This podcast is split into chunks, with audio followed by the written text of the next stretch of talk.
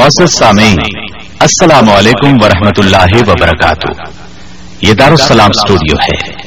اس بار آپ کی خدمت میں ایک ایسا خوبصورت گلدستہ پیش کرنے کی سعادت حاصل کر رہے ہیں جو انتخاب ہے رب کائنات کا اپنے محبوب پیغمبر جناب محمد الرسول اللہ صلی اللہ علیہ وسلم کی دائمی اور ابدی رفاقت کے لیے۔ نام ہے امہات المومنین۔ جی ہاں بہت اہم موضوع ہے۔ بلکہ اہم ترین کہنا مناسب ہوگا۔ اس لیے کہ اس میں جہاں آپ نبی کریم صلی اللہ علیہ وسلم کی ازواج متحرات کے حالات، واقعات اور فضائل و مناقب سنیں گے، وہاں اس موضوع کے بارے میں پھیلائے ہوئے بغض و عداوت پر مبنی شکوک و شبہات کا ازالہ بھی ملاحظہ فرمائیں گے۔ ان حالات میں بجا طور پر کہا جا سکتا ہے کہ کیسٹس اور سیڈیز کا یہ سیٹ وقت کی اہم ضرورت ہے۔ اس سے بھرپور معلومات حاصل کرنے کی دعوت دیتے ہوئے ہم اپنا سر رب جلال کی بارگاہ اقدس میں احساس مسرت سے جھکتا ہوا محسوس کر رہے ہیں۔ لیجیے سنیے، امہات المومنین رضی اللہ عنہن اجمعین، حصہ اول۔ پیشکش محمد طارق شاہد۔ اسلام دشمن طبقات کے چند اعتراضات یہ ہیں کہ نبی کریم صلی اللہ علیہ وسلم نے اتنی شادیاں کیوں کی؟ کیا یہ عورتوں کو تکلیف پہنچانے والی بات نہیں؟ کیا اس طرح ایک عورت کی حق تلفی نہیں ہوتی؟ نبی کریم صلی اللہ علیہ وسلم کے پاس اتنی شادیاں کرنے کا کیا جواز تھا؟ ایک اور بڑا اعتراض یہ ہے کہ اسلام عورت کو حقیق درجہ دیتا ہے۔ عورت کے حقوق مرد کے برابر نہیں، وہ صرف گھر کی باندیاں بنا کر رکھی جاتی ہیں۔ ان میں زیادہ الجھن والا مسئلہ یہ ہے کہ نبی کریم صلی اللہ علیہ وسلم نے اتنی شادیاں کیوں کی؟ پہلے ہم اس پر روشنی ڈالیں گے، پھر حقوق کی بات کریں گے اور پھر اس کے بعد امہات المومنین کے حالات واقعات ترتیب کے ساتھ بیان کریں گے۔ اللہ تعالی کا فرمان ہے۔ لقد كان لكم في رسول الله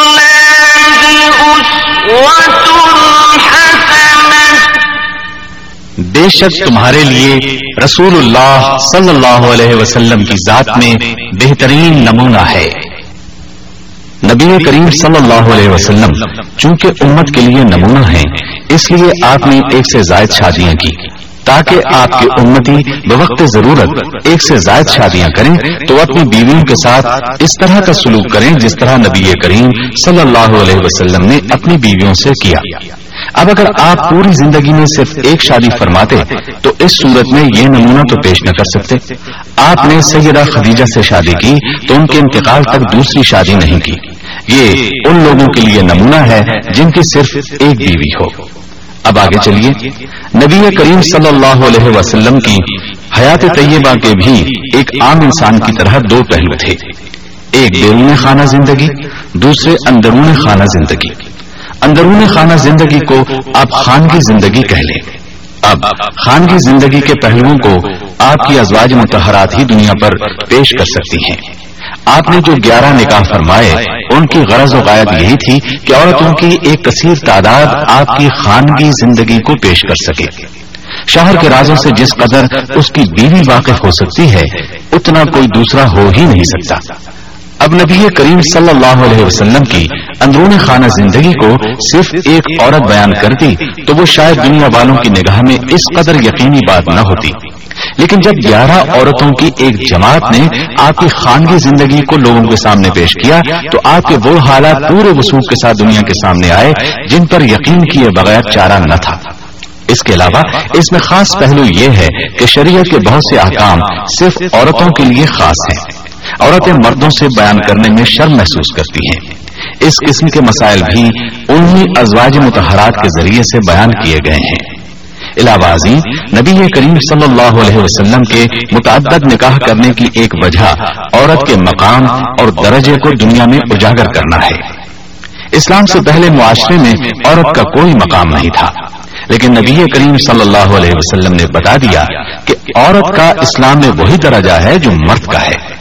حیثیت، حقوق اور آخرت کے انعامات کے لحاظ سے دونوں میں کوئی فرق نہیں۔ البتہ اسلام کے نزدیک ایک مرد مرد ہے اور عورت عورت۔ اگر دونوں صنفیں آپس میں خلط ملت ہو جائیں، تو زندگی کا نظام تباہ ہو جائے۔ مرد اور عورت ایک دوسرے کی کاپی نہیں، بلکہ ایک دوسرے کی تکمیل کرتے ہیں۔ لہذا یہ کہنا غلط ہے کہ اسلام نے عورت کو حقوق نہیں دیے یا انہیں گھر کی لونڈی بنا دیا ہے۔ اسلام نے عورت کو عملی میدان میں آنے سے روکا نہیں، بلکہ اس کی اجازت دی ہے۔ لیکن اس طرح سے کہ جس سے خانگی زندگی خراب نہ ہو۔ مدینہ طیبہ میں عورتیں صرف گھر ہی کا نہیں، باہر کا کام بھی کرتی تھی مرد تو زیادہ تر جہاد اور تبلیغ میں مصروف رہتے تھے۔ عورتوں نے گھر کے کاروبار کو سنبھال لیا تھا۔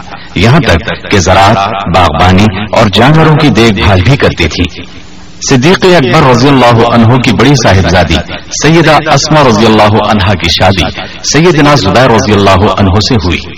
دونوں میاں بیوی ہجرت کر کے مدینے آ گئے۔ اس وقت مال پاس تھا نہ جائیداد سیدہ اسما فرماتی ہیں، ہمارے پاس اس وقت صرف پانی لاد کر لے جانے کے لیے ایک اونٹ تھا۔ میں ہی اونٹ کے لیے گھاس وغیرہ لاتی تھی۔ کھجوروں کی گٹھلیاں کوٹ کر دانے کے طور پر اونٹ کو کھلاتی تھی۔ میں ہی پانی بھر کر لاتی تھی۔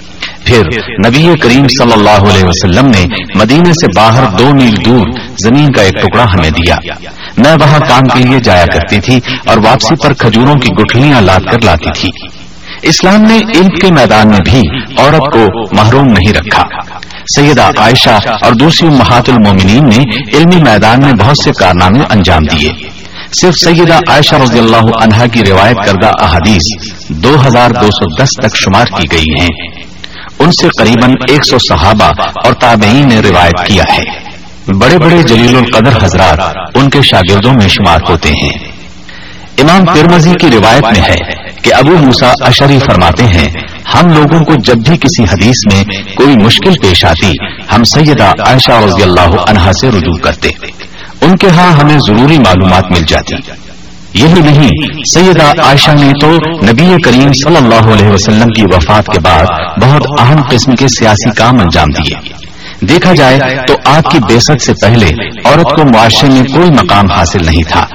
اسلام کے ساتھ ہی عورت کی زندگی میں انقلاب آیا۔ نبی کریم صلی اللہ علیہ وسلم نے گیارہ میں سے صرف ایک کماری خاتون سے شادی کی۔ باقی سب بیوائیں تھیں، جبکہ ایک طلاق یافتہ بھی تھی۔ اور ان میں زیادہ تر عمر رسیدہ تھی۔ ثابت ہوا، یہ کوئی خواہشات نفسانی کا معاملہ نہیں تھا۔ آپ کے پاس مال و دولت بھی نہیں تھا۔ ایک ایک ماہ تو آپ کے گھروں میں چولہا تک نہیں جلتا تھا۔ اس قدر تعداد میں شادیاں کرنے کا ایک عظیم مقصد قبائلی عداوتوں کو محبت میں تبدیل کرنا تھا۔ ان وضاحتوں کے بعد آپ اچھی طرح جان چکے ہوں گے کہ یہ تمام اعتراضات گھٹیا سوچ کی پیداوار کے سوا کچھ بھی نہیں۔ اب ہم آپ کو ایک ترتیب سے امہات المومنین کے حالات واقعات اور کارہائے نمایاں سنائیں گے۔ نبی کریم صلی اللہ علیہ وسلم روحانی اعتبار سے پوری امت کے باپ ہیں۔ اس لحاظ سے آپ کی ازواج متحرات تمام امت کی مائیں ہیں اور اس میں کسی کو بھی اختلاف نہیں۔ خود اللہ تعالی کا فرمان ہے۔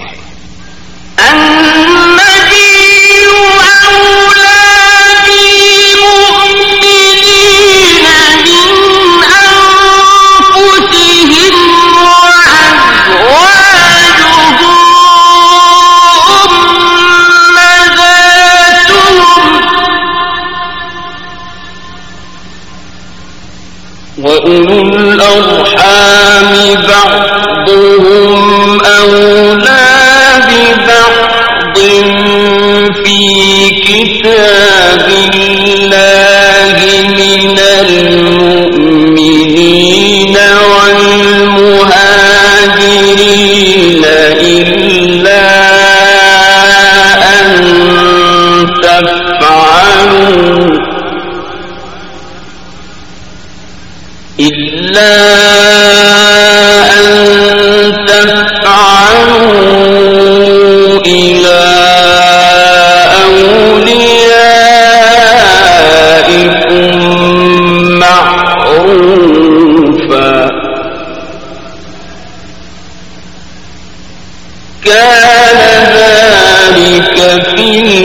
الكتاب مسؤولا نبی کا حق مومنوں پر خود ان کے اپنے نفس سے بھی زیادہ ہے اور پیغمبر کی بیویاں مومنوں کی مائیں ہیں۔ اور رشتہ دار کتاب اللہ کی روح سے بنسبت دوسرے مومنوں اور مہاجروں کے آپس میں زیادہ حقدار ہیں۔ ہاں مگر یہ کہ تم اپنے دوستوں کے ساتھ حسن سلوک کرنا چاہو۔ یہ حکم کتاب الہی میں لکھا ہوا ہے۔ نبی کریم صلی اللہ علیہ وسلم نے جن عورتوں سے نکاح کیا، انہیں اپنی مرضی سے بیویاں نہیں بنایا، بلکہ اللہ تعالیٰ کے حکم سے آپ نے ان سے نکاح کیا۔ چنانچہ آپ کی تمام بیویاں جنتی ہیں۔ یہ بات مستدرک حاکم کی ایک حدیث سے بھی ثابت ہے۔ ابن ابی اوفا رضی اللہ عنہ سے روایت ہے کہ رسول اللہ صلی اللہ علیہ وسلم نے فرمایا، میں نے اللہ جل شاہ سے سوال کیا ہے کہ میں اپنی امت میں سے جس سے نکاح کروں یا جسے میں اپنی بیٹی دوں وہ میرے ساتھ جنت میں ہو۔ بس اللہ تعالیٰ نے میرے سوال کو قبولیت بخشی۔ اس مضمون کی اور بھی احادیث موجود ہیں۔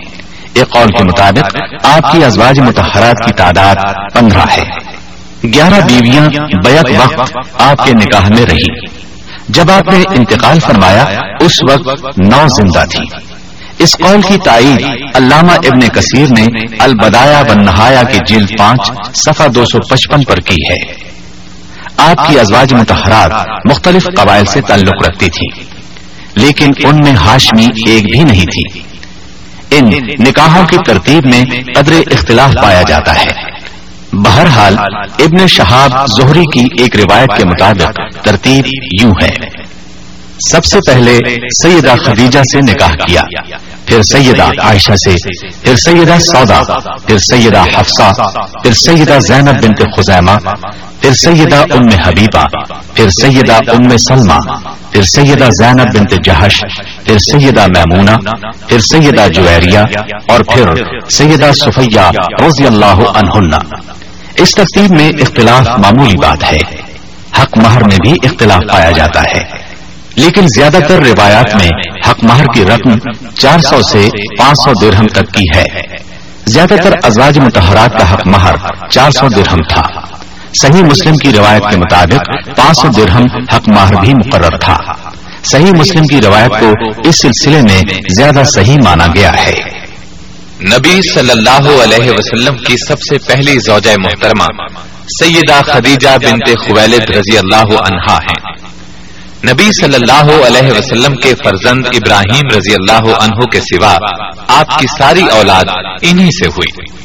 آپ صلی اللہ علیہ وسلم پوری زندگی اس وفا شیار بیوی کو یاد کرتے رہے۔ سیدہ خدیجہ رضی اللہ عنہا کے والد کا نام خویلد اور والدہ کا نام فاطمہ تھا۔ سیدہ خدیجہ رضی اللہ عنہا کے والد اپنے قبیلے میں اونچی حیثیت کے آدمی تھے۔ ہر شخص انہیں عزت اور احترام کی نگاہ سے دیکھتا تھا۔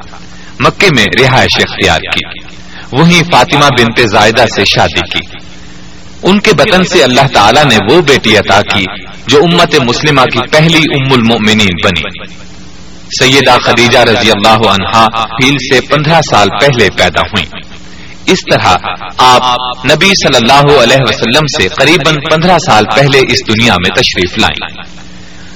رسول اللہ صلی اللہ علیہ وسلم سے پہلے آپ رضی اللہ عنہا کے دو نکاح ہوئے۔ پہلے خاون کا نام عتیق بن عابد مخصومی تھا۔ ان سے آپ کے ہاں ایک بچی ہند پیدا ہوئی۔ دوسرا نکاح ابو حالہ ہند بن نباش سے ہوا۔ ان سے آپ کے ہاں دو بچے، ہند اور حالہ پیدا ہوئے۔ بعض مورخین نے لکھا ہے کہ پہلا نکاح ابو حالہ سے ہوا تھا۔ عام الفیل سے بیس سال بعد فجار کی جنگ چھڑ گئی۔ اس میں خدیجہ رضی اللہ عنہا کے والد اور شوہر لڑائی کے لیے نکلے اور مارے گئے۔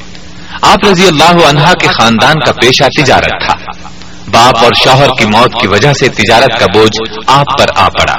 لیکن عرب معاشرے میں عورت کے لیے تجارت کا پیشہ بہت مشکل کام تھا۔ چنانچہ سیدہ خدیجہ اپنے رشتہ داروں کے ذریعے سے یہ کام لیتی تھی انہیں مال تجارت دے کر دوسرے ملکوں کی طرف روانہ کرتی رشتہ داروں کو اس کام کا باقاعدہ معاوضہ دیا جاتا۔ اس زمانے میں رسول اللہ صلی اللہ علیہ وسلم بکریاں چرایا کرتے تھے۔ آپ لوگوں میں صادق اور امین مشہور ہو چکے تھے۔ آپ کی بیانتداری کی شہرت مکے میں چاروں طرف پھیل چکی تھی۔ یہ شہرت سیدہ خدیجہ رضی اللہ عنہا کو بھی پہنچی تو انہوں نے پیغام بھیجا کہ آپ میرا سامان تجارت لے کر جائیں۔ جو معاوضہ میں دوسروں کو دیتی ہوں، اس سے دو گنا دوں گی۔ رسول اللہ صلی اللہ علیہ وسلم نے پیشکش کو قبول فرما لیا۔ آپ کا یہ سفر تجارت انتہائی کامیاب رہا۔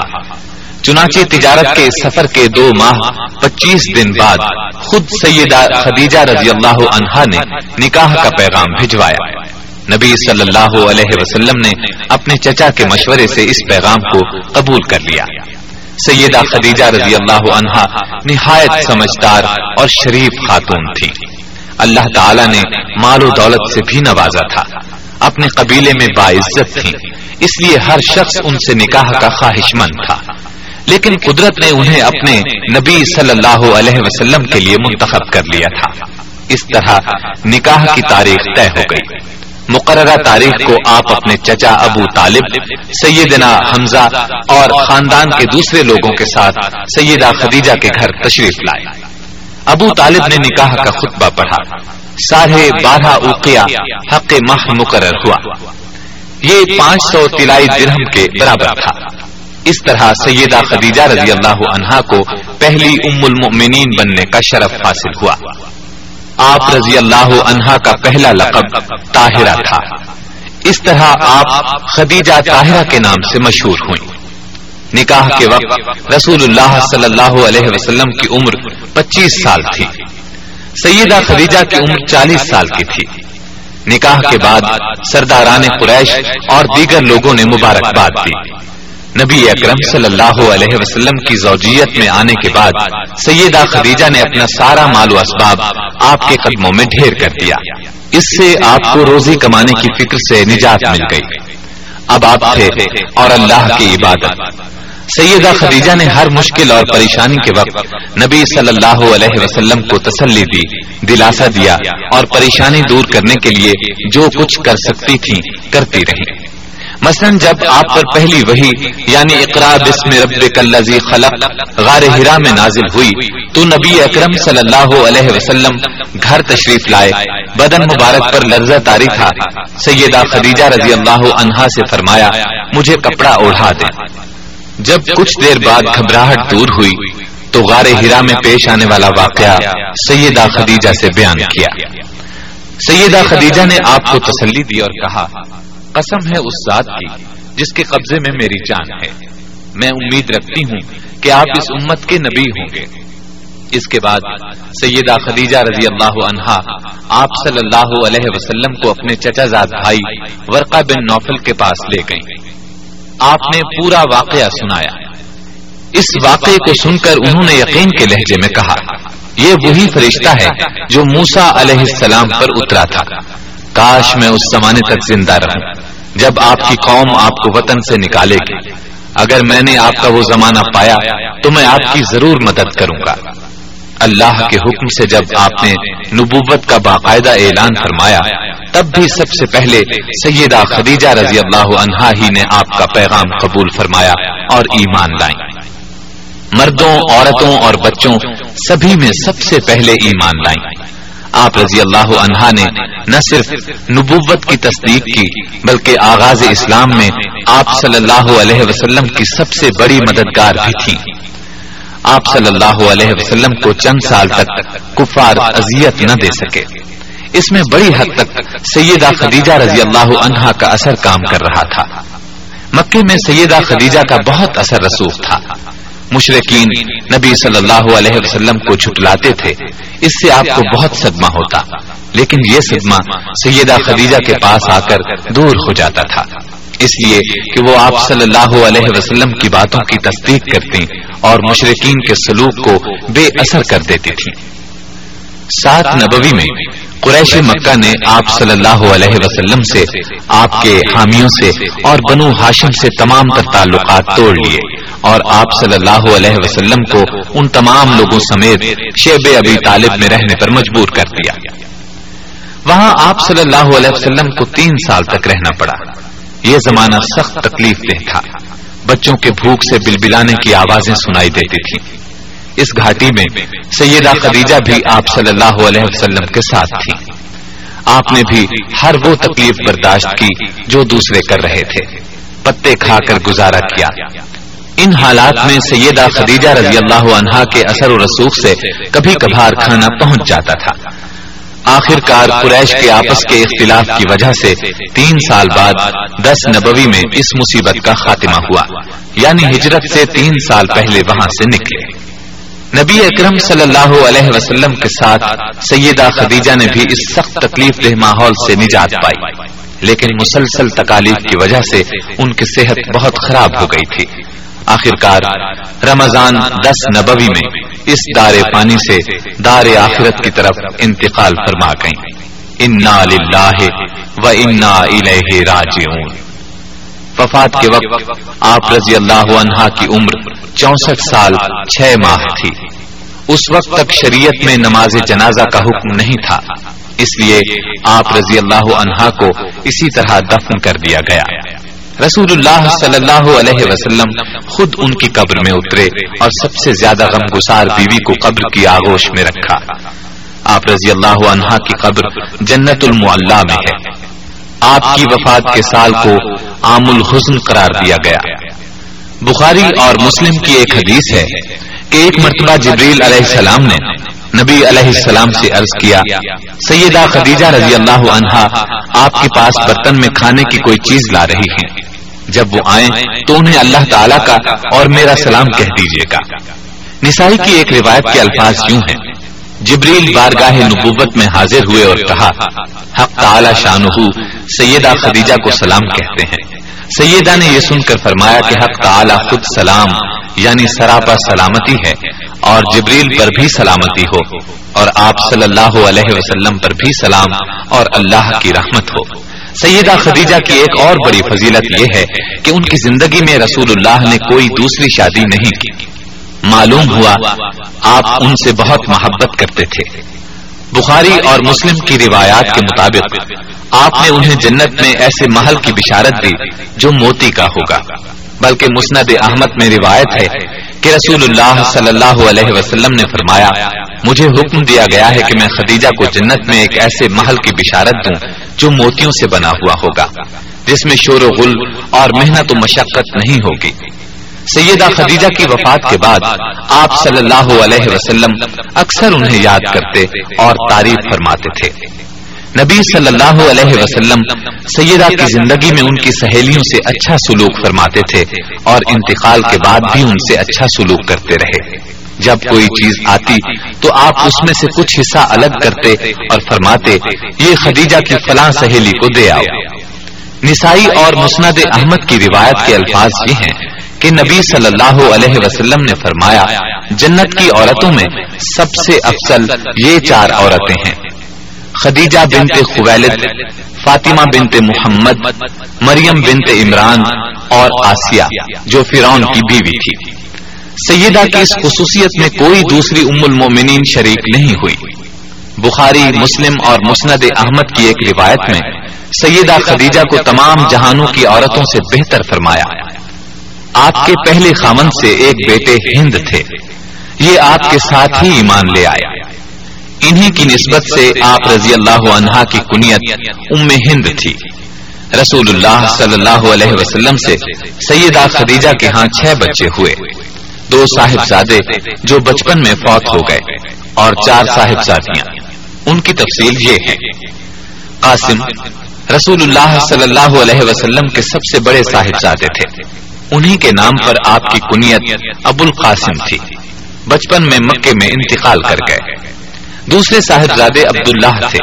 یہ بھی کم عمری میں ہی انتقال کر گئے۔ ان کے لقب طیب و طاہر تھے۔ اس لیے کہ یہ زمانہ نبوت میں پیدا ہوئے تھے۔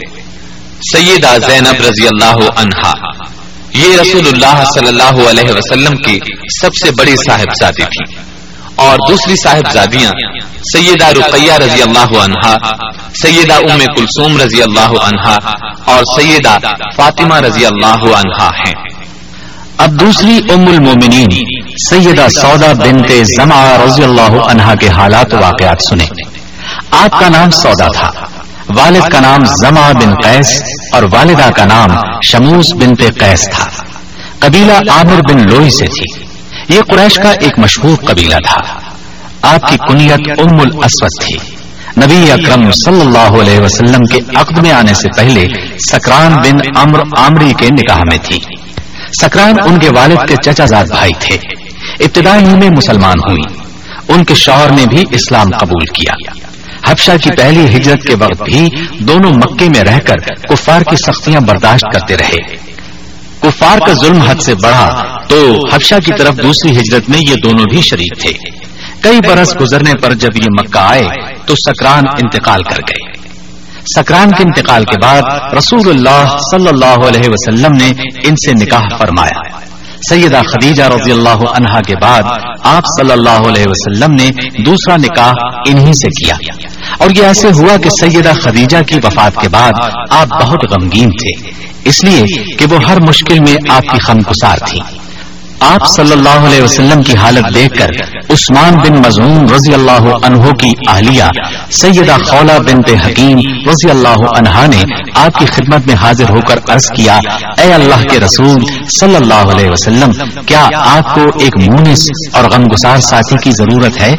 آپ نے فرمایا ہاں اس پر وہ سیدہ سودا رضی اللہ عنہا اور ان کے والد کے پاس گئیں اور ان سے کہا، اللہ تعالیٰ نے آپ پر خیر و برکت کے دروازے کھول دیے ہیں. اور انہوں نے پوچھا، وہ کیسے؟ سیدہ خولا نے کہا، مجھے رسول اللہ صلی اللہ علیہ وسلم نے آپ کی طرف بھیجا ہے۔ میں آپ صلی اللہ علیہ وسلم کی طرف سے شادی کا پیغام لائی ہوں۔ سیدہ سودا رضی اللہ عنہا نے فرمایا، مجھے منظور ہے، لیکن آپ میرے والد سے بات کر لیں۔ جب ان سے بات ہوئی تو انہوں نے بھی کوئی اعتراض نہ کیا۔ اس طرح یہ نکاح ہوا۔ چار سو درہم حق مہر مقرر ہوا۔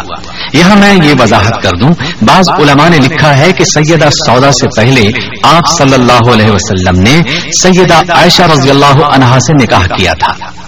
حافظ ابن کثیر نے اسی کو صحیح کہا ہے۔ لیکن بہت سے دوسرے مورخین اور علماء کا قول ہے کہ دوسرا نکاح سیدہ سودا رضی اللہ عنہا سے ہوا تھا۔ سیدہ سودا رضی اللہ عنہا کے مکمل حالات کتابوں میں زیادہ نہیں ملتے۔ نبوت کے تیرہویں سال نبی کریم صلی اللہ علیہ وسلم نے ہجرت فرمائی اور مدینے تشریف لے گئے۔ وہاں سے آپ نے زید بن حارثہ رضی اللہ عنہ کو مکہ مکرمہ بھیجا تاکہ وہ سیدہ سودا اور دوسرے اہل خانہ کو مدینے لے آئے۔ ان کے آنے سے پہلے ہی آپ صلی اللہ علیہ وسلم نے ان کے لیے رہائش کا بندوبست کر دیا۔ دس ہجری میں رسول اللہ صلی اللہ علیہ وسلم نے حج کیا۔ اس موقع پر سیدہ سودا رضی اللہ عنہا بھی ساتھ تھی۔ سیدہ چونکہ قدرے بھاری بھرکم تھیں، آہستہ چلتی تھیں، اس لیے انہوں نے نبی کریم صلی اللہ علیہ وسلم سے اجازت چاہی کہ انہیں مزدلفہ کی طرف پہلے روانہ ہونے کی اجازت دی جائے۔ آپ صلی اللہ علیہ وسلم نے اجازت دے دی۔ چنانچہ وہ سب لوگوں سے پہلے ہی مزدلفہ روانہ ہو گئی انہیں بھیڑ میں چلنے سے تکلیف ہوتی تھی۔ ایک مرتبہ ازواج متحرات بار گاہ رسالت میں بیٹھی تھی ایسے میں کسی نے پوچھا، اے اللہ کے رسول صلی اللہ علیہ وسلم، ہم میں سے سب سے پہلے کون مرے گا؟ آپ صلی اللہ علیہ وسلم نے فرمایا، جس کے ہاتھ لمبے ہوں گے۔ ازواج متحرات نے اس بات کے ظاہری معنی لیے اور آپس میں ہاتھ ناپنے لگی سب سے بڑا اور لمبا ہاتھ سیدہ سودا کا تھا۔ لیکن جب سب سے پہلے سیدہ زینب رضی اللہ عنہا کا انتقال ہوا، تو انہیں معلوم ہوا کہ ہاتھ کی لمبائی سے آپ صلی اللہ علیہ وسلم کا مقصد سخاوت اور فیاضی تھا۔ طبقات ابن سعد کی روایت کے مطابق آپ کا انتقال خلافت امیر معاویہ رضی اللہ عنہ کے دور میں ہوا۔ ایک روایت یہ بھی ہے کہ سیدنا عمر رضی اللہ عنہ کے دور خلافت میں انتقال ہوا۔ آپ کے ہاں آپ کے پہلے خامن سکران سے ایک فرزن پیدا ہوئے تھے۔ ان کا نام عبد الرحمان تھا۔ وہ جنگ جلولا میں شہید ہوئے۔ نبی کریم صلی اللہ علیہ وسلم سے آپ کے ہاں کوئی اولاد نہیں ہوئی۔ آپ سب سے زیادہ دراز قد اور موٹاپے کی طرف مائل تھی۔ کتب احادیث میں آپ سے صرف پانچ احادیث روایت کی گئی ہیں۔ ان میں سے ایک صحیح بخاری میں بھی ہے۔ آپ نبی کریم صلی اللہ علیہ وسلم کے اخلاق کی جیتی جاگتی تصویر تھی۔ اطاعت اور فرما برداری تو ان میں کوٹ کوٹ کر بھری ہوئی تھی۔ سیدنا ابو حریرہ رضی اللہ عنہ فرماتے ہیں کہ نبی اکرم صلی اللہ علیہ وسلم نے حجت الوداع کے موقع پر تمام ازواج متحرات کو مخاطب کر کے فرمایا، اس حج کے بعد اپنے گھروں میں بیٹھنا چنانچہ سیدہ سودا اور سیدہ زینب بنت جاش نے اس حکم کی نہایت سختی سے تعمیل کی۔ سیدہ سودا رضی اللہ عنہا نے تو اس فرمان پر اس شدت کے ساتھ عمل کیا کہ کبھی حج پر بھی نہ گئی۔ فرمایا کرتی تھی میں حج اور عمرہ دونوں کر چکی ہوں۔ اور اب رسول اللہ صلی اللہ علیہ وسلم کے حکم کے مطابق گھر سے نہ نکلوں گی۔ سیدہ سودا رضی اللہ عنہا حد درجے سخی تھی۔ اس صفت میں بھی آپ کا خاص مقام ہے۔ درہم و دینار سے انہیں کوئی محبت نہیں تھی۔ اللہ کے راستے میں خرچ کر دیتی تھی۔ ایک مرتبہ سیدنا عمر رضی اللہ عنہ نے سیدہ کی خدمت میں درہموں کی بھری ایک تھیلی بھیجی۔ لانے والے سے پوچھا، اس میں کیا ہے؟ انہوں نے بتایا، درہم ہے فرمایا، کھجوروں کی طرح اب درہم بھی تھیلی میں بھیجے جانے لگے ہیں۔ یہ کہہ کر تمام کے تمام تقسیم کر دیے۔ آپ نے نبی کریم صلی اللہ علیہ وسلم سے الگ ہونے کے خوف سے اپنی باری عائشہ صدیقہ رضی اللہ عنہا کو دے دی۔ رسول اللہ صلی اللہ علیہ وسلم نے ان کی اس بات کو منظور فرما لیا۔ اس بارے میں اللہ تعالیٰ نے یہ آیت نازل فرمائی۔ وَإِنِ امْرَأَةٌ خَافَتْ مِن بَعْلِهَا نُشُوزًا أَوْ إِعْرَاضًا فَلَا جُنَاحَ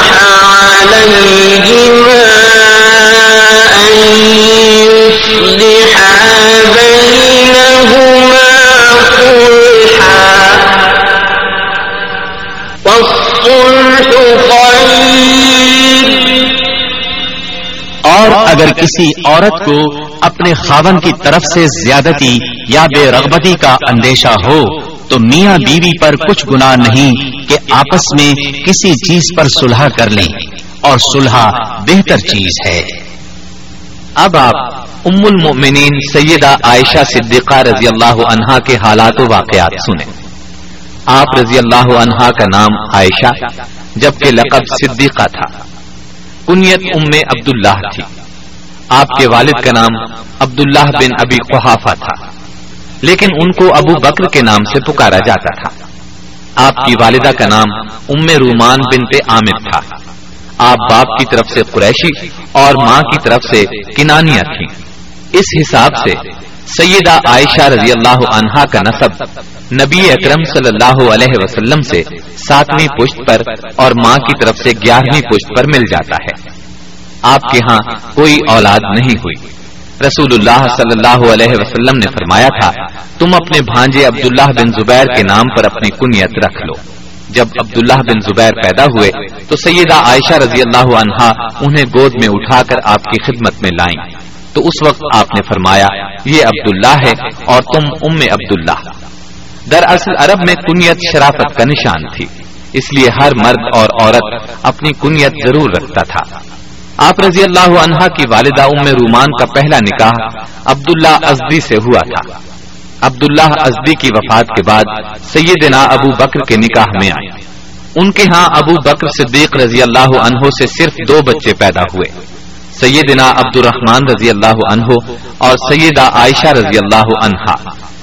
سیدہ عائشہ نبوت کے چوتھے سال پیدا ہوئی صحیح بخاری میں سیدہ عائشہ رضی اللہ عنہا کا اپنا بیان ہے کہ چھ سال کی عمر میں نبی صلی اللہ علیہ وسلم کے ساتھ میرا نکاح ہوا اور نو سال کی عمر میں رخصتی ہوئی۔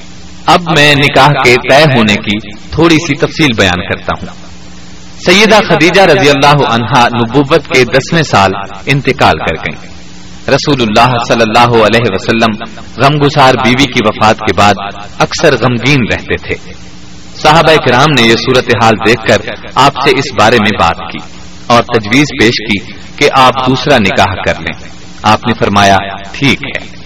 صحیح بخاری میں ہے کہ نبی صلی اللہ علیہ وسلم کی طرف سے عائشہ صدیقہ رضی اللہ عنہا کے ساتھ نکاح کرنے کا پیغام سیدہ عائشہ کے ولی اور والد سیدنا ابو بکر صدیق رضی اللہ عنہ کو پہنچا تو انہوں نے کہا، میں تو آپ صلی اللہ علیہ وسلم کا بھائی ہوں، تو عائشہ کا نکاح آپ سے کیسے ہو سکتا ہے؟ اس پر نبی صلی اللہ علیہ وسلم نے فرمایا، تم میرے دینی بھائی ہو نصبی نہیں، لہذا میرے ساتھ عائشہ کا نکاح ہو سکتا ہے۔ وہ میرے لیے حلال ہے۔ اس طرح نبی صلی اللہ علیہ وسلم کے ساتھ عائشہ رضی اللہ عنہا کا نکاح ہوا اور حق مہر پانچ سو درہم مقرر ہوا۔ نکاح بہت سادگی سے ہوا۔ سیدہ عائشہ فرماتی ہیں کہ نبی اکرم صلی اللہ علیہ وسلم نے ایک روز فرمایا، اے عائشہ، نکاح سے پہلے تم مجھے دو مرتبہ دکھائی گئی جبریل ریشم کے کپڑے میں کوئی چیز لپیٹ کر لائے اور کہا، یہ آپ کی بیوی ہے میں نے کپڑے کو کھولا تو وہ تم تھی۔ چنانچہ میں نے کہا، اگر یہ اللہ تعالیٰ کا فیصلہ ہے تو اللہ ضرور کرے گا۔ امام سہیلی نے الجابہ میں لکھا ہے کہ اس میں شک نہیں۔ انبیاء کا خواب وہی ہوتا ہے۔ گویا بذریعہ وہی نبی صلی اللہ علیہ وسلم کو اس نکاح کے بارے میں بتایا گیا۔ نکاح کے بعد تین سال تک سیدہ عائشہ رضی اللہ عنہا اپنے میکے میں رہی ہجرت کے بعد انتہائی سادگی سے رخصتی ہوئی۔ اس وقت رسول اللہ صلی اللہ علیہ وسلم کے پاس ضیافت کے لیے دودھ کے ایک پیالے کے سوا کچھ نہیں تھا۔ آپ نے دودھ کے پیالے میں سے خود نوش فرمایا، پھر سیدہ عائشہ کو دیا۔ انہوں نے بھی پیا۔ رخصتی کے وقت آپ کی عمر نو سال تھی۔ رخصتی شوال ایک ہجری میں ہوئی۔ بعض اہل علم نے کہا کہ رخصتی دو ہجری میں ہوئی۔ سیدہ عائشہ رضی اللہ عنہا کا حجرا چھوٹا سا تھا۔ دیواریں مٹی کی تھیں، چھت کھجور کے پتوں اور ٹہنیوں کی تھی۔ ان کے اوپر کمبل ڈال دیا گیا تھا تاکہ بارش میں نہ ٹپکے۔ چھت کی بلندی اتنی تھی کہ آدمی ہاتھ سے چھو سکتا تھا۔ دروازے پر ایک پٹ کا کیواڑ تھا جو ساری عمر کبھی بند نہ ہوا۔ پردے کے طور پر ایک کمبل دروازے پر پڑا رہتا۔ یہ تو حجرے کی کیفیت تھی۔ اس کے اندر کی کل کائنات ایک چارپائی، ایک چٹائی، ایک بستر اور ایک کھجور کی چھال بھرا تکیا کھجورے رکھنے کے لیے ایک دو مٹکے، پانی رکھنے کا ایک برتن اور پانی پینے کے لیے ایک پیالے پر مشتمل تھی۔ گھر میں کھانا پکانے کی نوبت بہت کم آتی تھی۔ خود سیدہ عائشہ رضی اللہ عنہا فرماتی ہیں، کبھی بھی تین روز متواتر ایسے نہیں گزرے کہ خاندان نبوت نے پیٹ بھر کر کھانا کھایا ہو۔ تین تین چاند گزر جاتے، گھر میں آگ نہیں جلتی تھی۔ صرف چوہارے اور پانی پر گزارا تھا۔ فتح خیبر کے بعد آسانی ہوئی تو آپ نے ازواج متحرات کے سالانہ اخراجات مقرر کر دیے۔ لیکن دوسروں کی امداد کرنے کی وجہ سے یہ سامان کبھی بھی کافی نہیں ہوتا تھا۔ اس تنگ دستی کے باوجود آپ صلی اللہ علیہ وسلم کی گھریلو زندگی نہایت خوشگوار تھی۔ آپ کی پوری زندگی میں سیدہ عائشہ اور دوسری ازواج متحرات کی گزر بسر اسی صورت میں ہوتی رہی۔ نبی اکرم صلی اللہ علیہ وسلم نے انتقال فرمایا تو سارا عرب اسلام کے ماتحت ہو چکا تھا۔ تمام صوبوں سے دولت کے انبار مدینے آ رہے تھے۔ لیکن جس روز نبی اکرم صلی اللہ علیہ وسلم کا انتقال ہوا، اس روز سیدہ عائشہ کے گھر میں ایک دن کے گزارے کا سامان بھی نہیں تھا۔ سیدنا صدیق اکبر کے زمانے میں ازواج متحرات کو خیبر کی پیداوار سے بدستور مقررہ غلہ ملتا رہا۔ سیدنا عمر نے اپنے دور میں ان کے نقد وظائف مقرر فرما دیے۔ سیدہ عائشہ کو بارہ ہزار درہم سالانہ ملتے تھے، جبکہ باقی ازواج متحرات کو دس دس ہزار درہم ملتے تھے۔ یہاں قابل ذکر بات یہ ہے کہ جس روز سیدہ عائشہ کو یہ وظیفہ ملتا تھا، اس شام بھی گھر میں فاقہ ہوتا تھا۔ اس لیے کہ وہ سب کچھ تقسیم کر دیتی تھی نبی صلی اللہ علیہ وسلم کو سیدہ عائشہ سے بہت محبت تھی اور یہ بات صحابہ کو بھی بخوبی معلوم تھی۔ چنانچہ یہ حضرات بھی اسی روز تحائف وغیرہ بھیجتے تھے جس روز آپ کی باری سیدہ عائشہ کے ہاں ہوتی تھی۔ آپ اکثر سیدہ کے ساتھ ایک ہی برتن میں کھانا تناول فرماتے تھے۔ اور عموماً اسی جگہ سے بوٹی اور ہڈی کھاتے جس جگہ سے سیدہ عائشہ نے کھائی ہوتی۔ ایک سفر میں سیدہ عائشہ آپ کے ساتھ تھی۔ آپ نے صحابہ کرام رضوان اللہ علیہ اجمعین کو آگے بڑھ جانے کا حکم دیا اور سیدہ سے فرمایا، آؤ دوڑ لگا، دیکھیں کون آگے نکلتا ہے۔ چنانچہ دوڑ شروع ہوئی۔ سیدہ دبلی پتلی تھی آگے نکل گئی کئی سال بعد پھر اسی قسم کا موقع آیا۔ آپ نے فرمایا، آؤ دوڑ لگا۔ اس وقت تک سیدہ بھاری بھرکم ہو گئی تھی۔ اس مرتبہ آپ آگے نکل گئے۔ اور فرمایا، یہ اس روز کا جواب ہے۔ ایک مرتبہ رسول اللہ صلی اللہ علیہ وسلم نے فرمایا، عائشہ، جب تم مجھ سے خوش ہوتی یا ناراض ہوتی ہو تو مجھے پتا چل جاتا ہے۔ سیدہ نے پوچھا، وہ کیسے؟ آپ نے فرمایا، ناراض ہوتی ہو تو کہتی ہو ابراہیم کے رب کی قسم، خوش ہوتی ہو تو کہتی ہو محمد کے رب کی قسم۔ یہ سن کر سیدہ نے عرض کیا، اے اللہ کے رسول صرف زبان سے نام چھوڑتی ہوں۔ دل میں تو آپ ہی بسے ہوتے ہیں۔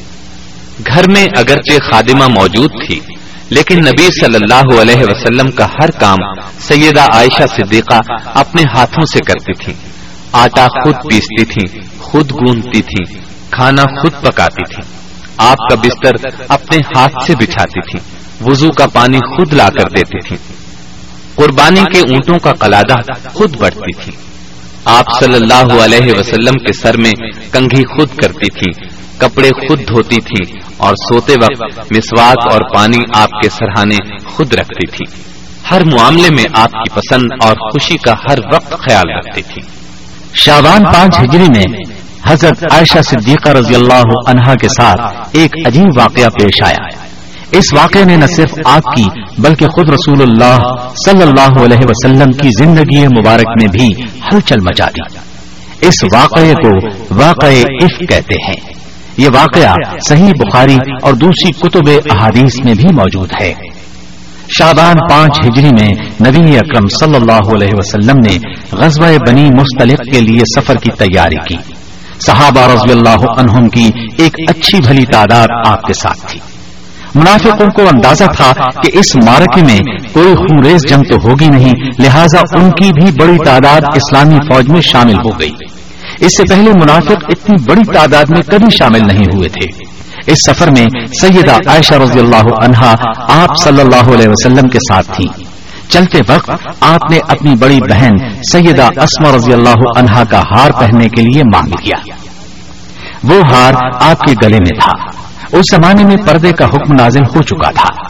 اس لیے سیدہ اپنے ہودج میں سوار ہوئی جب انہیں اتارا جاتا تو ہودج سمیت اتارا جاتا۔ ہودج پر پردے لٹکے رہتے۔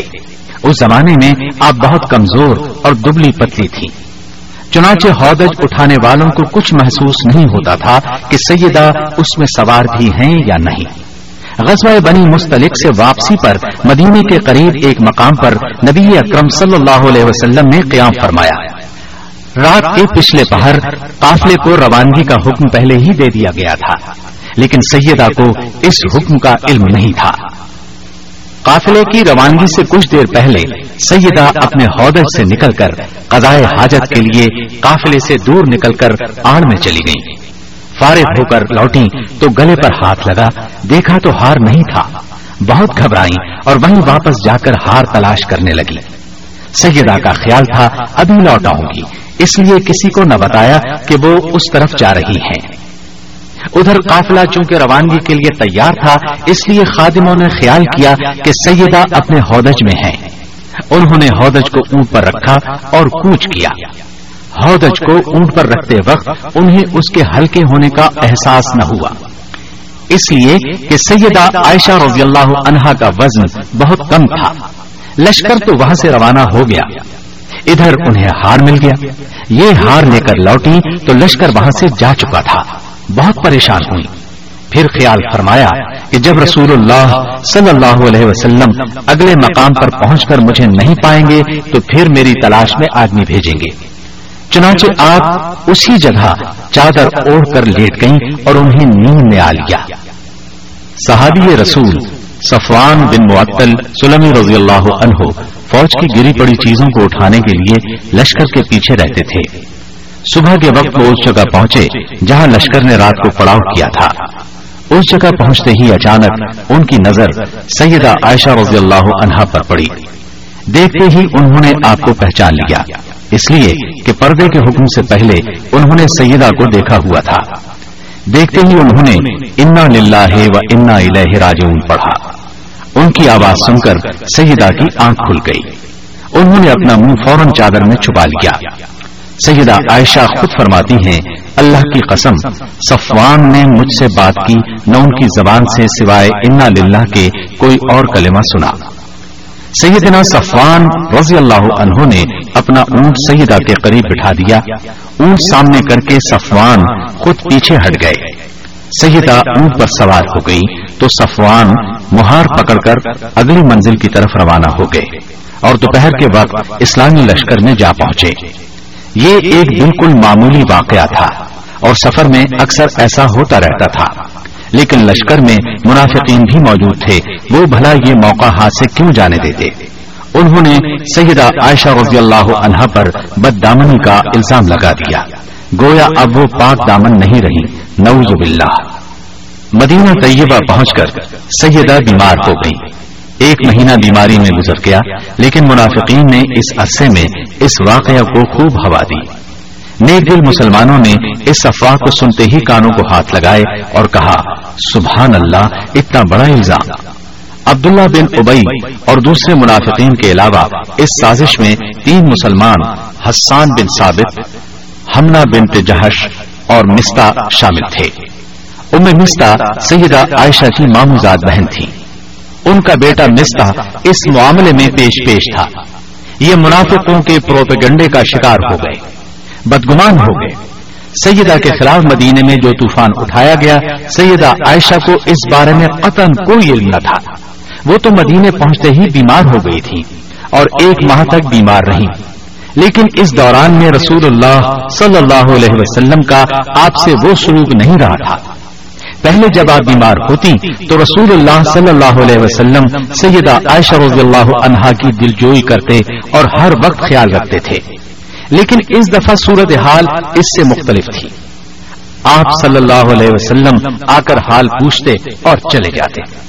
اس بنا پر آپ بہت پریشان تھی اور یہ چیز آپ کی بیماری میں اضافہ کر رہی تھی، لیکن وجہ ان کی سمجھ میں نہیں آ رہی تھی۔ سیدہ عائشہ رضی اللہ عنہا خود فرماتی ہیں، ایک دن میں اور ان میں قضائے حاجت کے لیے جنگل کی طرف جا رہی تھی کہ راستے میں ان میں کو ٹھوکر لگی۔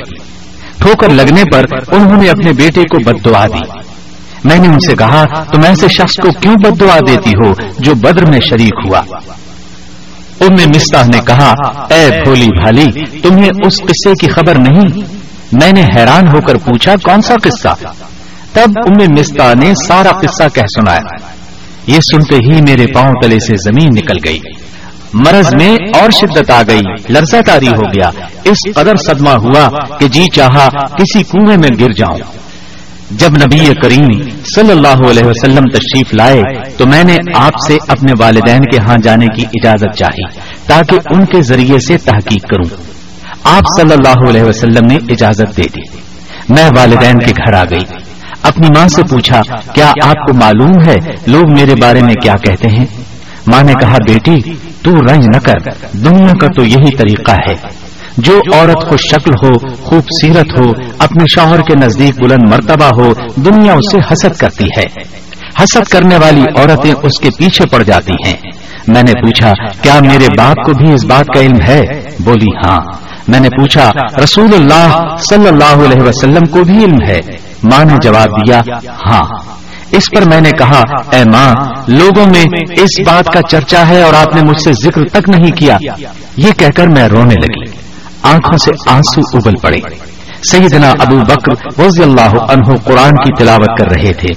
میرے رونے کی آواز سن کر آ گئے۔ وہ بھی رونے لگے اور میں تمام رات آنسو بہاتی رہی۔ سیدہ عائشہ رضی اللہ عنہا فرماتی ہیں کہ اس واقعے سے مجھے اس قدر بخار ہوا کہ میری والدہ نے گھر کے تمام کپڑے مجھ پر ڈال دیے۔ اگرچہ سیدہ عائشہ رضی اللہ عنہا کی بے گناہی واضح تھی لیکن شریر لوگوں کے اس الزام سے رسول اللہ صلی اللہ علیہ وسلم بہت بے چین تھے۔ ادھر وہی کے نزول میں دیر ہوئی تو آپ صلی اللہ علیہ وسلم نے صحابہ سے مشورہ کیا۔ مشاورت میں بہت سی رائے سامنے آئیں۔ اسی عالم میں صبح ہو گئی۔ سیدہ فرماتی ہیں کہ میرے والدین برابر میرے پاس بیٹھے رو رہے تھے۔ ایسے میں ایک انصاری عورت آ گئی۔ مجھے روتے دیکھ کر وہ بھی رونے لگی۔ ہم اسی حالت میں تھے کہ رسول اللہ صلی اللہ علیہ وسلم تشریف لے آئے اور سلام کر کے میرے قریب بیٹھ گئے۔ جب سے یہ واقعہ ہوا تھا، آپ صلی اللہ علیہ وسلم اس وقت سے میرے پاس آ کر نہیں بیٹھے تھے۔ وہیں کے انتظار میں ایک ماہ گزر گیا تھا۔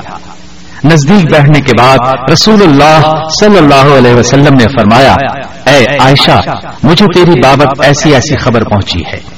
اگر تو اس جرم سے بری ہے، تو بہت جلد اللہ تعالیٰ اس سے تجھے بری کر دے گا۔ اور اگر تو نے کسی گناہ کا ارتکاب کیا ہے، تو اللہ سے توبہ استغفار کر لے۔ اس لیے کہ بندہ جب اپنے گناہ کا اقرار کرتا ہے اور اللہ کی طرف رجوع کرتا ہے، تو اللہ اس کی توبہ قبول کرتا ہے۔ سیدہ فرماتی ہیں، جب رسول اللہ صلی اللہ علیہ وسلم نے اپنی یہ بات ختم کی تو میں نے جواب دیا، اللہ کی قسم، میں اس چیز سے کبھی توبہ نہیں کروں گی جس کا الزام یہ لوگ مجھے دیتے ہیں۔ میں تو وہی کہوں گی جو یوسف علیہ السلام کے والد نے کہا تھا۔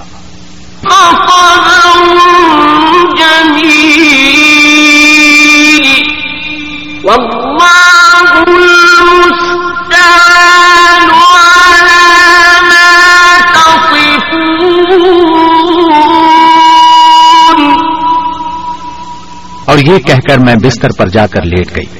اس وقت مجھے یقین ہو چکا تھا کہ اللہ تعالیٰ میری مدد ضرور فرمائے گا۔ مجھے اس بات کا تصور بھی نہیں تھا کہ اللہ تعالیٰ میرے بارے میں ایسی وہی نازل فرمائے گا جس کی تلاوت ہمیشہ ہوتی رہے گی۔ رسول اللہ صلی اللہ علیہ وسلم ابھی اپنی جگہ سے اٹھے نہیں تھے کہ اچانک وہی کے آثار نمودار ہوئے۔ باوجود سردی کے آپ صلی اللہ علیہ وسلم کی پیشانی مبارک سے موتیوں کی طرح پسینے کے قطرے ٹپکنے لگے۔ جو ہی وہی کا نزول ختم ہوا، آپ صلی اللہ علیہ وسلم کا چہرہ انور مسرت اور خوشی سے چمک اٹھا۔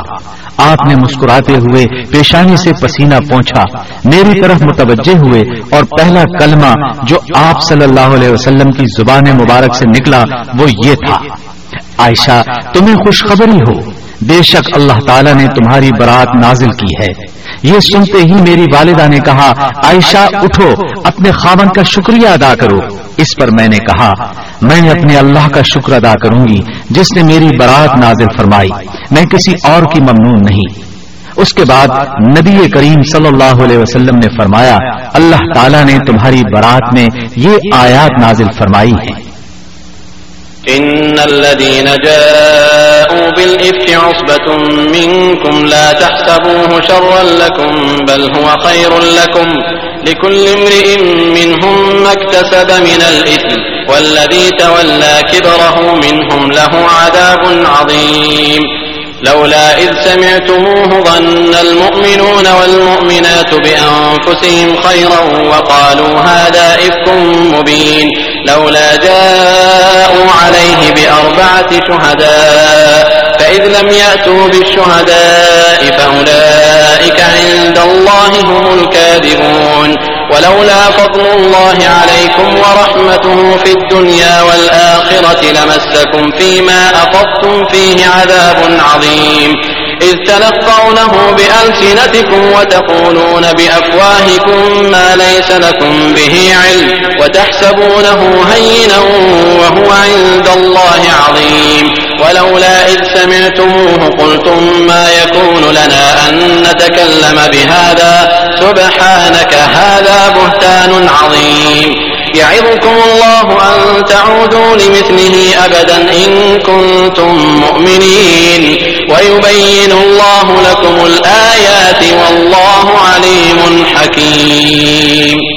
إن الذين يحبون أن تشيع الفاحشة في الذين آمنوا لهم عذاب أليم في الدنيا والآخرة. والله يعلم وأنتم لا تعلمون. ولولا فضل الله عليكم ورحمته وأن الله رؤوف رحيم. تحقیق، جو لوگ یہ بہت بڑا طوفان باندھ لائے ہیں، یہ بھی تم ہی میں سے ایک جماعت ہے۔ تم اسے اپنے لیے برا نہ سمجھو، بلکہ یہ تو تمہارے حق میں بہتر ہے۔ ہاں ان میں سے ہر شخص پر اتنا ہی گناہ ہے، جتنا اس نے کمایا ہے۔ اور ان میں سے جس نے اس کے بہت بڑے حصے کو سر انجام دیا ہے، اس کے لیے عذاب بھی بہت بڑا ہے۔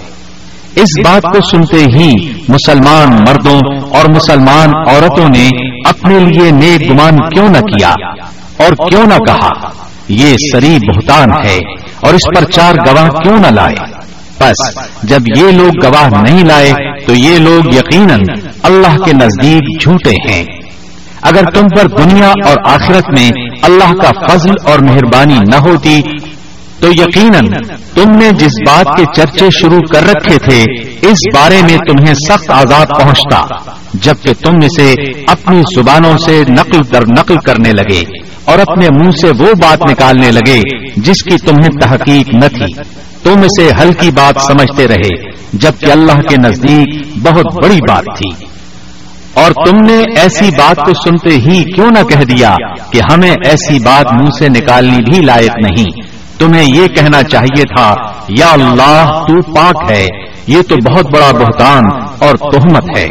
اللہ تعالیٰ تمہیں نصیحت کرتا ہے کہ آئندہ ایسی حرکت نہ کرنا اگر تم ایمان والے ہو۔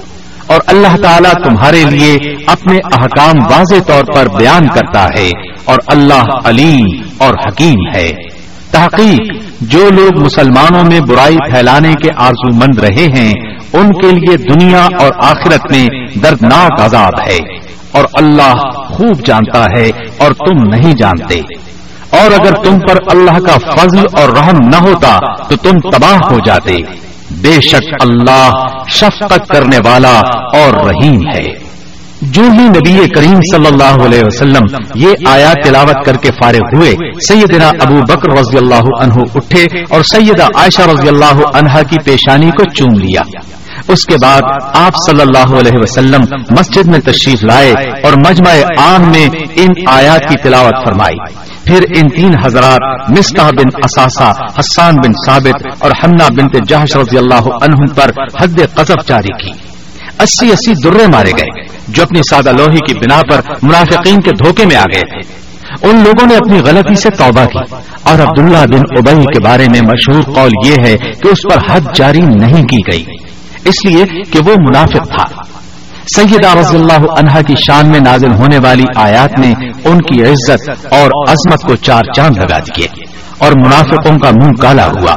نزول وحی میں جو ایک ماہ کی دیر ہوئی، اس میں حکمت یہ بیان کی جاتی ہے کہ سیدہ کو یقین ہو جائے کہ اللہ کے سوا کسی سے امید وابستہ نہیں رکھی جا سکتی۔ ان آیات اور روایات سے ایک بات یہ ثابت ہوتی ہے کہ علم غیب سوائے اللہ کے اور کسی کو نہیں۔ اس لیے کہ نبی کریم صلی اللہ علیہ وسلم ایک ماہ سے زائد عرصہ اس سلسلے میں پریشان رہے۔ جب تک اللہ تعالیٰ نے نہ بتایا، حقیقت کا پتہ نہ چلا۔ ایک اور سفر میں سیدہ آپ کے ساتھ تھی۔ سیدہ کے گلے میں ہار تھا۔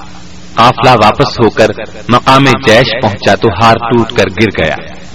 سیدہ نے فوراً آپ صلی اللہ علیہ وسلم کو اطلاع دی۔ صبح قریب تھی۔ آپ نے قافلے کو پڑاؤ کا حکم دیا۔ ایک شخص کو ہار کی تلاش میں بھیجا۔ جہاں پڑاؤ ڈالا گیا، وہاں پانی نہیں تھا۔ اتنے میں نماز کا وقت ہو گیا۔ لوگ ابو بکر صدیق کے پاس آئے اور بولے، آپ کی بیٹی نے ہمیں مشکل میں ڈالا ہوا ہے۔ سیدنا ابو بکر عائشہ صدیقہ کے پاس آئے۔ نبی صلی اللہ علیہ وسلم ان کی گود میں سر رکھ کر آرام فرما رہے تھے۔ ابو بکر نے غصے سے فرمایا، بیٹی، ہر دفعہ تم ہی سب کے لیے مصیبت کا سبب بنتی ہو۔ آپ نے ان کے پہلو میں کئی کونچے بھی مارے۔ لیکن سیدہ نے نبی صلی اللہ علیہ وسلم کی وجہ سے حرکت تک نہ کی۔ جب آپ بیدار ہوئے تو اللہ تعالی نے تیمم کی آیت نازل فرمائی۔ اس آیت میں مسلمانوں کو بتایا گیا کہ پانی نہ ملنے کی صورت میں تیمم کر کے نماز ادا کرو۔ یہ سہولت حاصل ہونے پر ابو بکر رضی اللہ عنہ کو خاص مسرت ہوئی۔ آپ نے تین بار کہا، بیٹی، بلا شک تو بڑی مبارک ہے۔ صحابہ نے تیمم کر کے نماز ادا کی تو تمام صحابہ بے حد خوش ہوئے۔ اس وقت صحابہ نے کہا، یہ ابو بکر کے گھرانے کی برکت ہے اور یہ پہلی برکت نہیں۔ ان کی وجہ سے اور بھی بہت سی آسانیوں کے حکم نازل ہو چکے ہیں۔ سیدہ عائشہ جوانی میں بیوہ ہو گئیں۔ آپ رضی اللہ عنہا نے رسول اللہ صلی اللہ علیہ وسلم کے ساتھ صرف نو سال گزارے۔ رسول اللہ صلی اللہ علیہ وسلم کی وفات کے وقت عائشہ صدیقہ رضی اللہ عنہا کی عمر صرف اٹھارہ برس تھی۔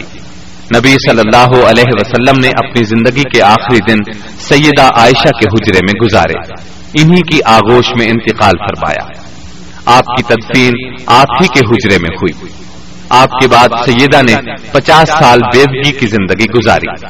نبی صلی اللہ علیہ وسلم کے بعد سیدہ عائشہ صدیقہ رضی اللہ عنہا کے والد خلیفہ بنے۔ سوا دو سال تک خلیفہ رہے۔ پھر ان کا بھی وقت آن پہنچا۔ ان کے بعد سیدنا فاروق اعظم خلیفہ ہوئے۔ ان کے زمانے میں تمام ازواج متحرات کو دس دس ہزار اور سیدہ عائشہ کو بارہ ہزار سالانہ وظیفہ دیا جاتا تھا۔ جو ہی یہ سالانہ خرچ ملتا، غریبوں میں تقسیم کر دیا جاتا۔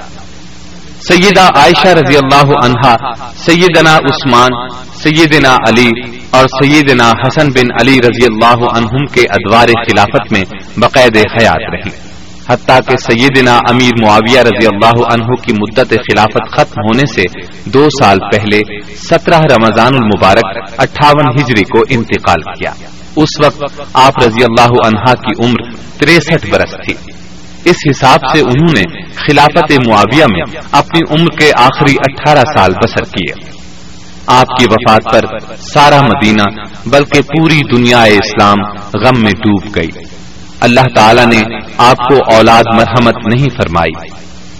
سیدہ عائشہ کے دل میں اللہ کا خوف کوٹ کوٹ کر بھرا ہوا تھا۔ اپنا سب کچھ خیرات کر دیا کرتی تھی یہاں تک کہ روزہ افطار کرنے کے لیے بھی کچھ نہ بچاتی۔ نبی صلی اللہ علیہ وسلم کے ساتھ رات کو تحجد پڑھا کرتی تھی اکثر روزے رکھتی تھی حج کی سختی سے پابندی کرتی تھی غلام آزاد کرنے کا بہت شوق تھا۔ ایک مرتبہ چالیس غلام آزاد کیے۔ پردے کا خاص خیال رکھتی تھی۔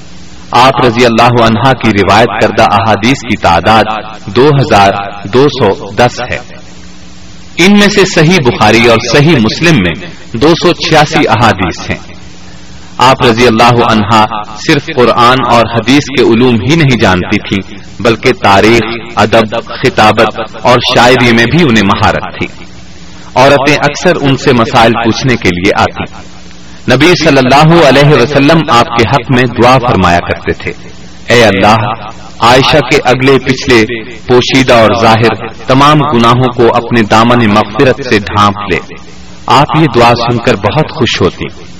سیدہ عائشہ کی ایک خاص خصوصیت یہ بھی ہے کہ سیدنا جبریل علیہ السلام نے سیدہ کو سلام کیا۔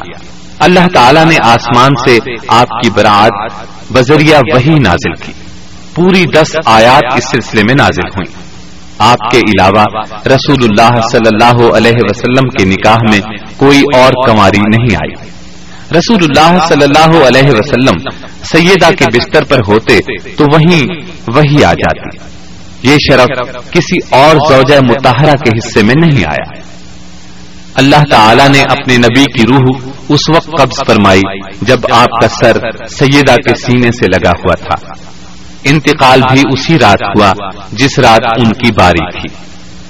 آپ صلی اللہ علیہ وسلم انہی کے حجرے میں دفن ہوئے۔ اللہ تعالی کی سیدہ عائشہ رضی اللہ عنہا پر ہزار ہار رحمتیں ہوں